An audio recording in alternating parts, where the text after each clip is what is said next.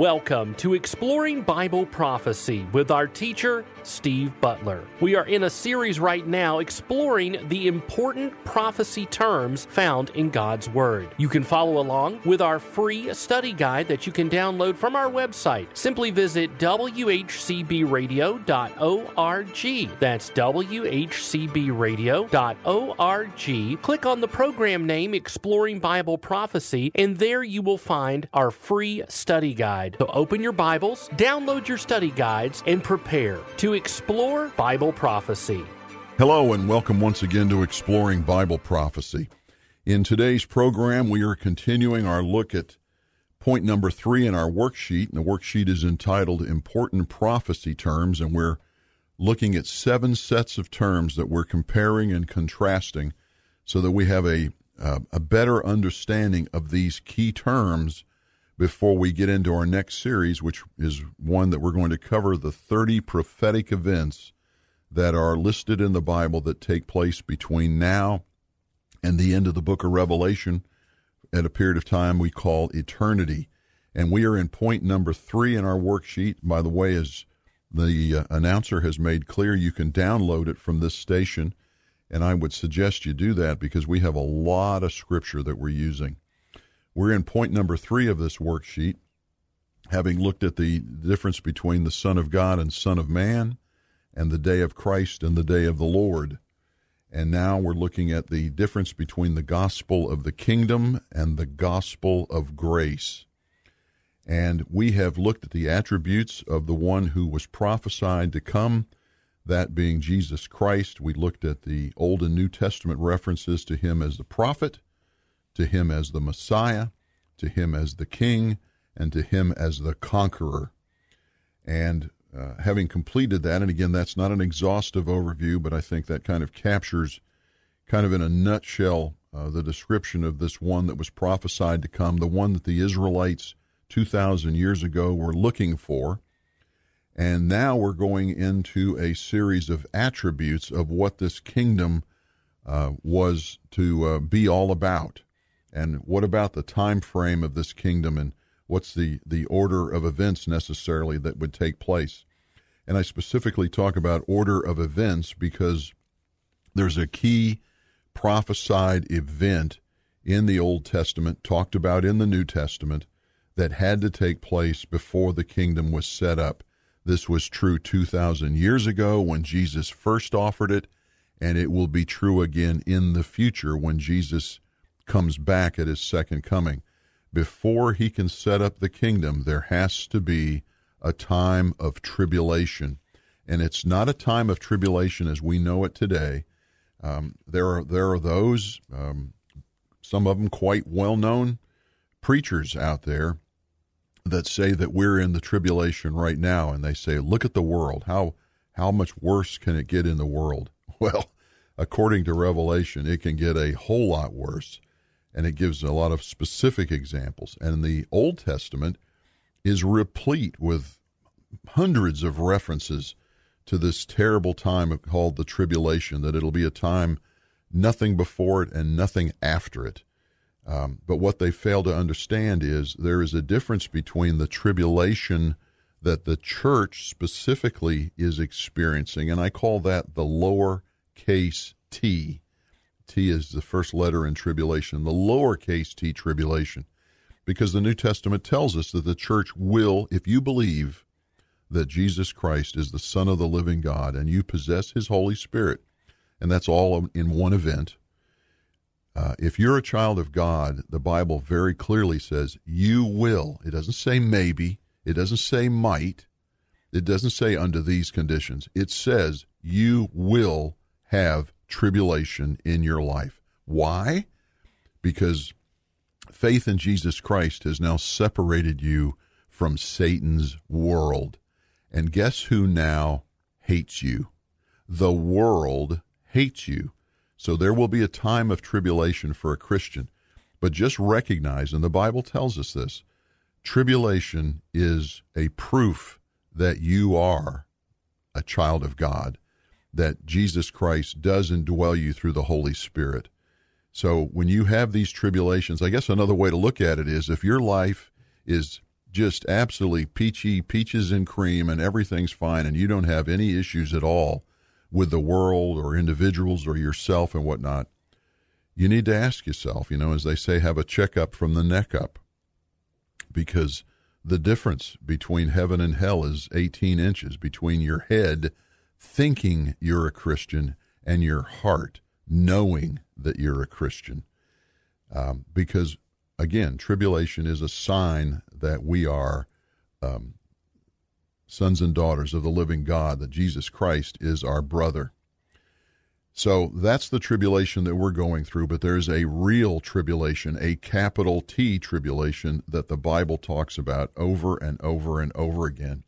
And we touched on that just briefly last time in Jeremiah chapter 30, verse 7. Um, and we want to go now into Deuteronomy chapter 4 uh, to talk about a tribulation that has to take place before the kingdom is set up. And now, because we're looking at the gospel of the kingdom, we're looking at what was promised in the Old Testament that would take place when Jesus came the first time.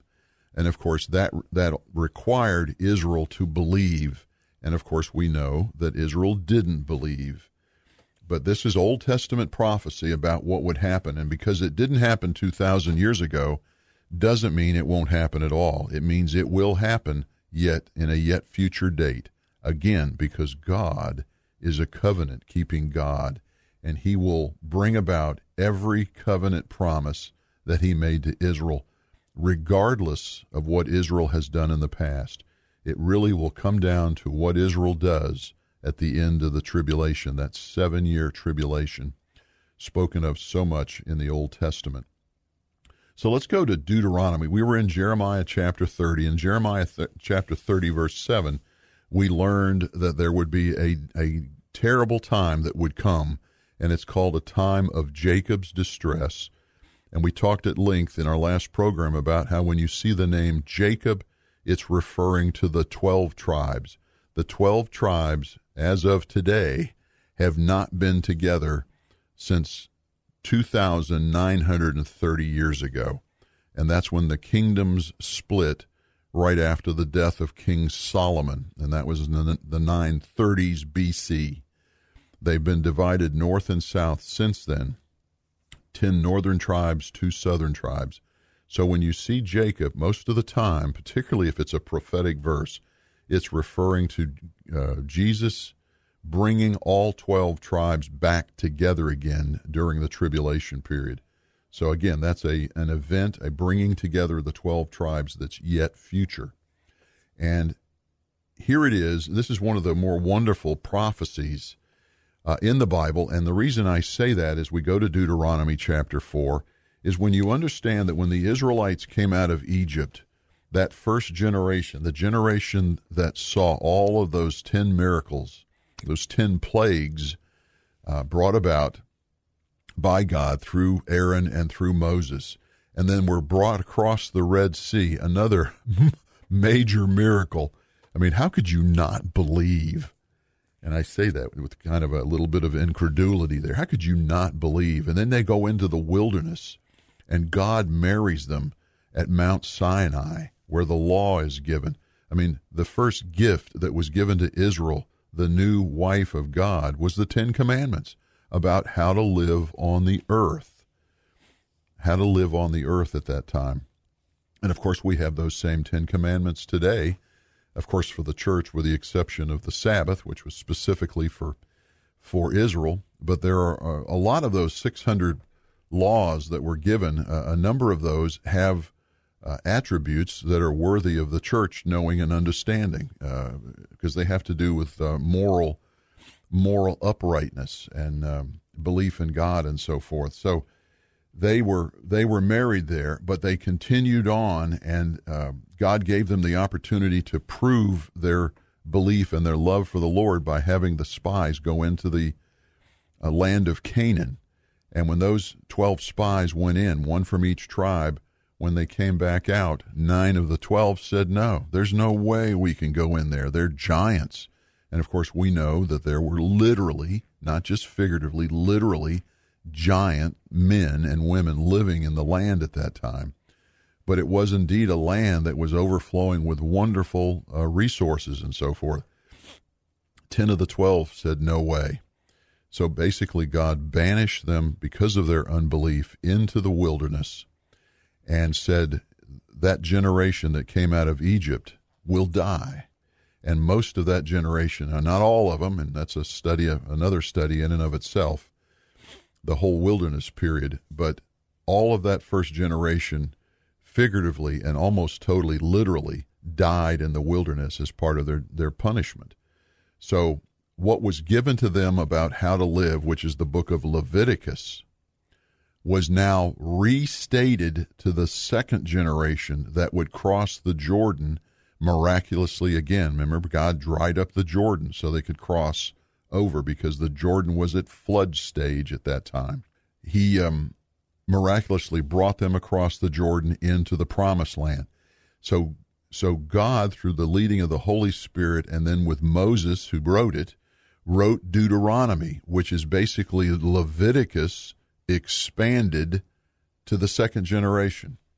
And that's what's so wonderful about this because the study of Deuteronomy, again, another study in and of itself, a study of Deuteronomy shows you the, the miraculous nature of God, the omniscience of God, that He tells Israel's whole future all the way out to the millennial kingdom.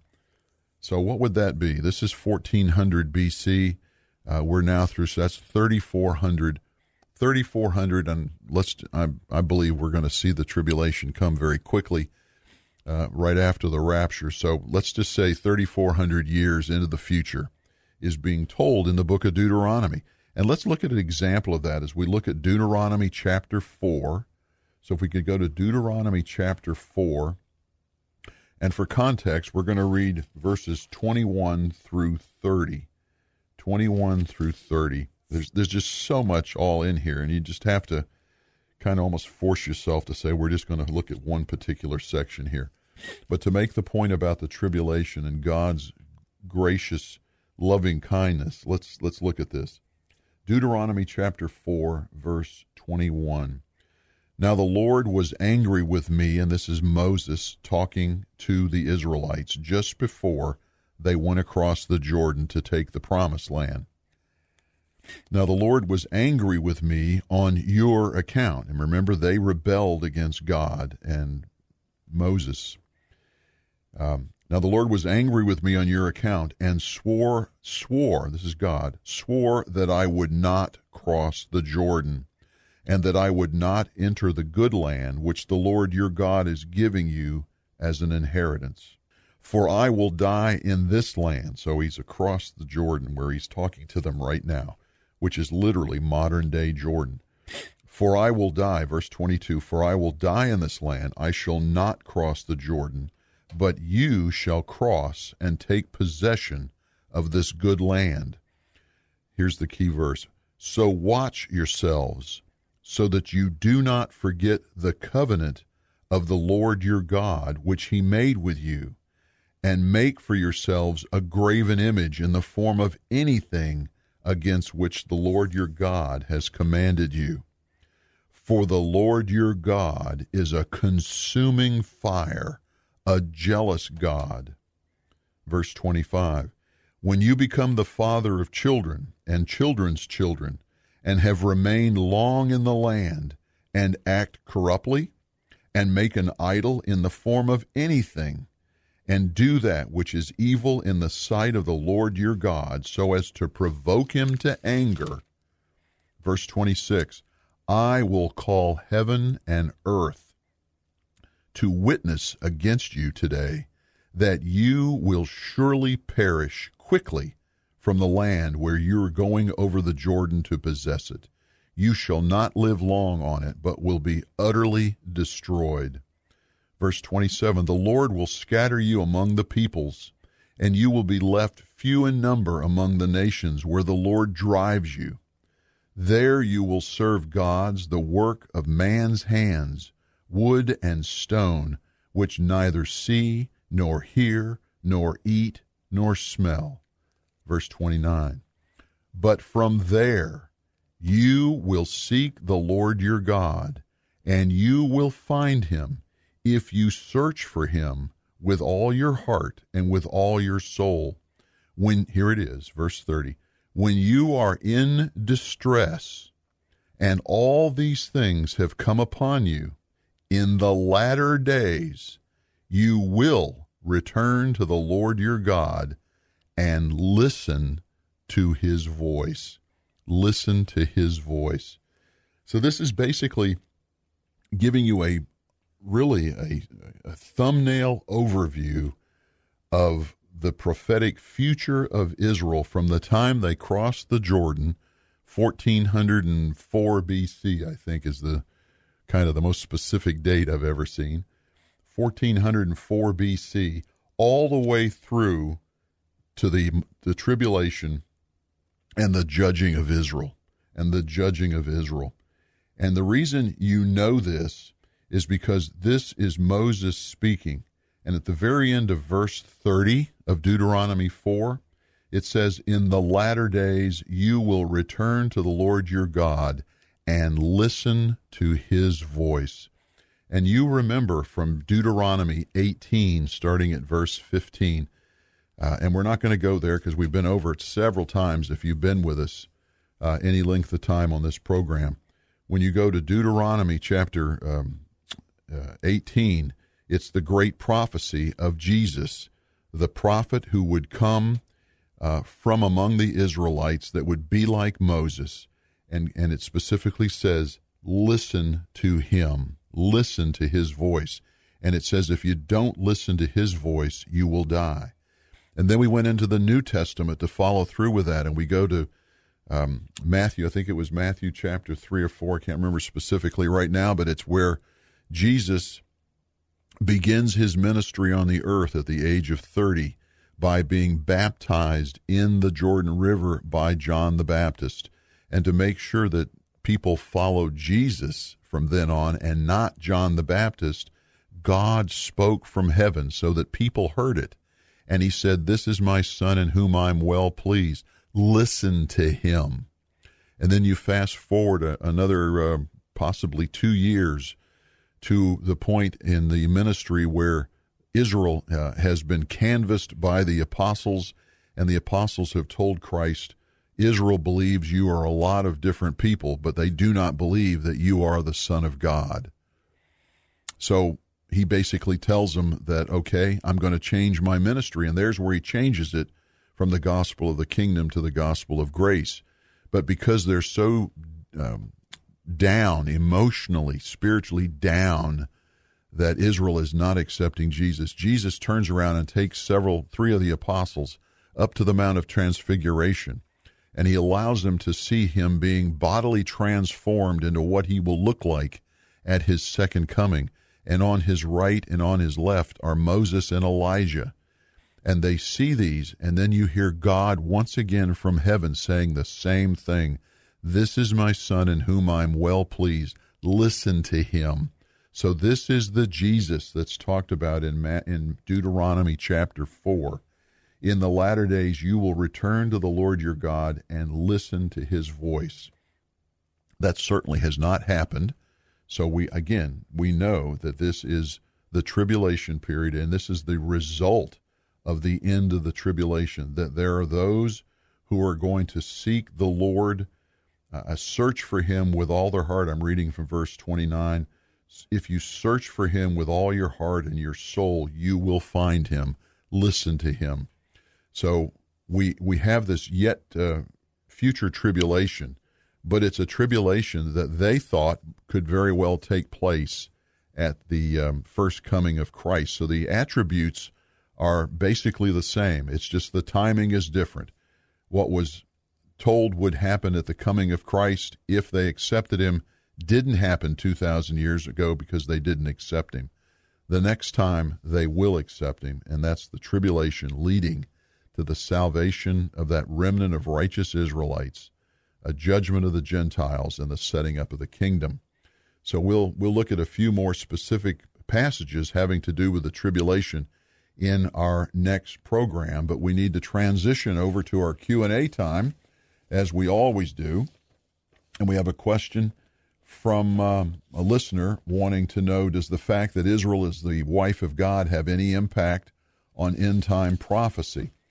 And we, if you've been following along, we've been spending uh, uh, several uh, programs on this to make the point because this is so important to understand that Israel is the central focus of God's plans. The church plays a big role, but it only plays a role from Acts chapter 2, Pentecost, when the church started, and that role will stop when the church is raptured out to heaven. And even though we're not referred to as the church after that, we're the wife of Christ, just like Israel is the wife of God. We will then come back with Christ at his second coming, where we will rule and reign on the earth with Christ. But that's separate and distinct from Israel. And remember, during the church age, a Jew and a Gentile could accept Christ. It's not like Israel has been excluded. Israel has the same opportunity to accept Christ as their Lord and Savior as anybody else.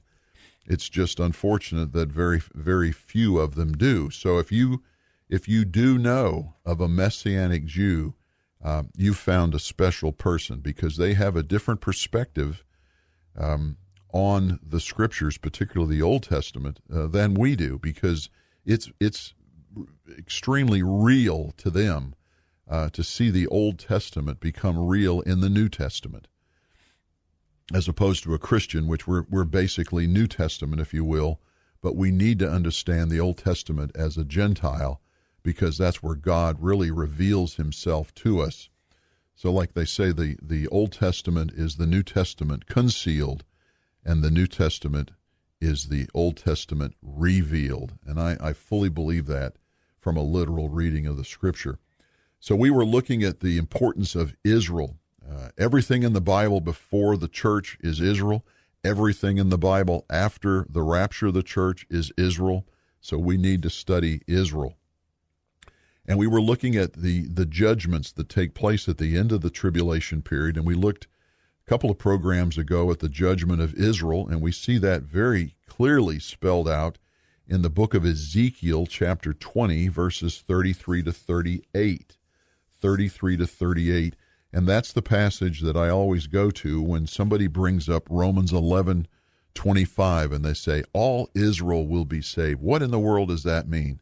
Well, Ezekiel chapter 20, verses 33 to 38 explains it, I think, very clearly that at the end of the tribulation, which is what Romans 11 26 is talking about, at the end of the tribulation period, God, through Jesus, Jesus is going to judge Israel. Specifically, all the Israelites in the world will be brought together. They'll be judged. One third of them, according to Zechariah, the book of Zechariah, one third will be counted as righteous, and that one third that are all righteous will enter the land, uh, enter the land of Israel in the millennial kingdom. So at that point in time, all Israelites living in Israel at the beginning of the millennial kingdom will be saved. They will be righteous before the eyes of God. So that's the explanation for that. Then we moved on in our last program looking at the judgment of the Gentiles, and that was found in Matthew 25, which is where Jesus is talking to the apostles that are sitting with him on the Mount of Olives during his um, crucifixion week, um, and he's they're asking him what is going to be the sign uh, of the end. What what's what's the end going to look like, and what are the signs of your coming? And he he basically in Matthew 24 and 25, which encompasses the Olivet discourse.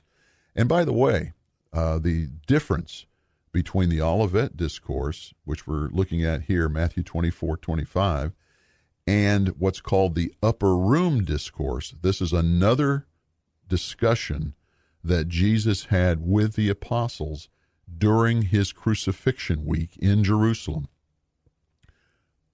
They're dramatically different. And that's actually going to be one of our sets of terms that we're going to look at. So I'm excited about that. We're going to look at the difference between the gospel, excuse me, we're going to look at the difference between the Olivet discourse or the Olive uh, Mount of Olives discourse and the Upper Room discourse. The Mount of Olives is about the second coming, uh, the tribulation and second coming, and the um, the uh, Upper Room discourse later on that week is about the church age. So that's going to be particularly important for you and me uh, as born again believers. But we are um, looking here at Matthew 25, the Olivet Discourse, uh, dealing specifically and only with the tribulation period and the second coming. The church is not involved in here anywhere, the church is gone. And in Matthew 25, in our last program, he was basically um, cross examining the Gentiles standing before him. And he was looking, first of all, at what are called the sheep. And he said that you fed me, you, uh, you gave me water when I was thirsty, you visited me in jail, you clothed me when I was naked, and so forth and so on.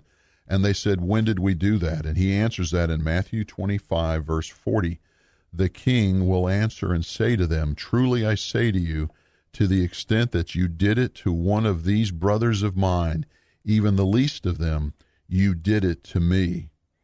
And then he goes over to the goats, does the same thing, and says, You didn't do any of these things for my brothers, the least of my brothers. So therefore, look at the judgment in verse 46. These, the, uh, the goats who didn't do anything, will go away into eternal punishment. That's the ultimately the lake of fire. But the righteous, the sheep, into eternal life. Now, the, the result of this judgment is that the unrighteous Gentiles will go away into eternal separation from God, ultimately the lake of fire.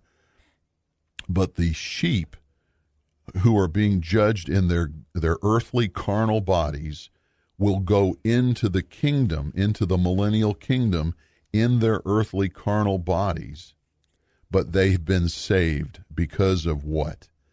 Because of what you did, back up to verse 40, to the least of these brothers of mine. Now, this has been interpreted as um, Christians, as just needy people in the world, but actually it's answered in Joel. It's answered in the book of Joel so if we could go to Joel chapter 3. Joel chapter 3. And unfortunately, I see that we have once again run out of time, but uh, we will get to Joel chapter 3 in our next program. And you might want to go there because it's a good reference to help people who misunderstand Matthew 25, the sheep and goat judgment, that this has everything to do with Israel and Israel alone and we'll cover that in our next program. Remember, if we don't talk again, I'll be seeing you in the air. Thank you for joining us on this edition of Exploring Bible Prophecy. Exploring Bible Prophecy is a production of WHCB. Learn more at WHCBradio.org.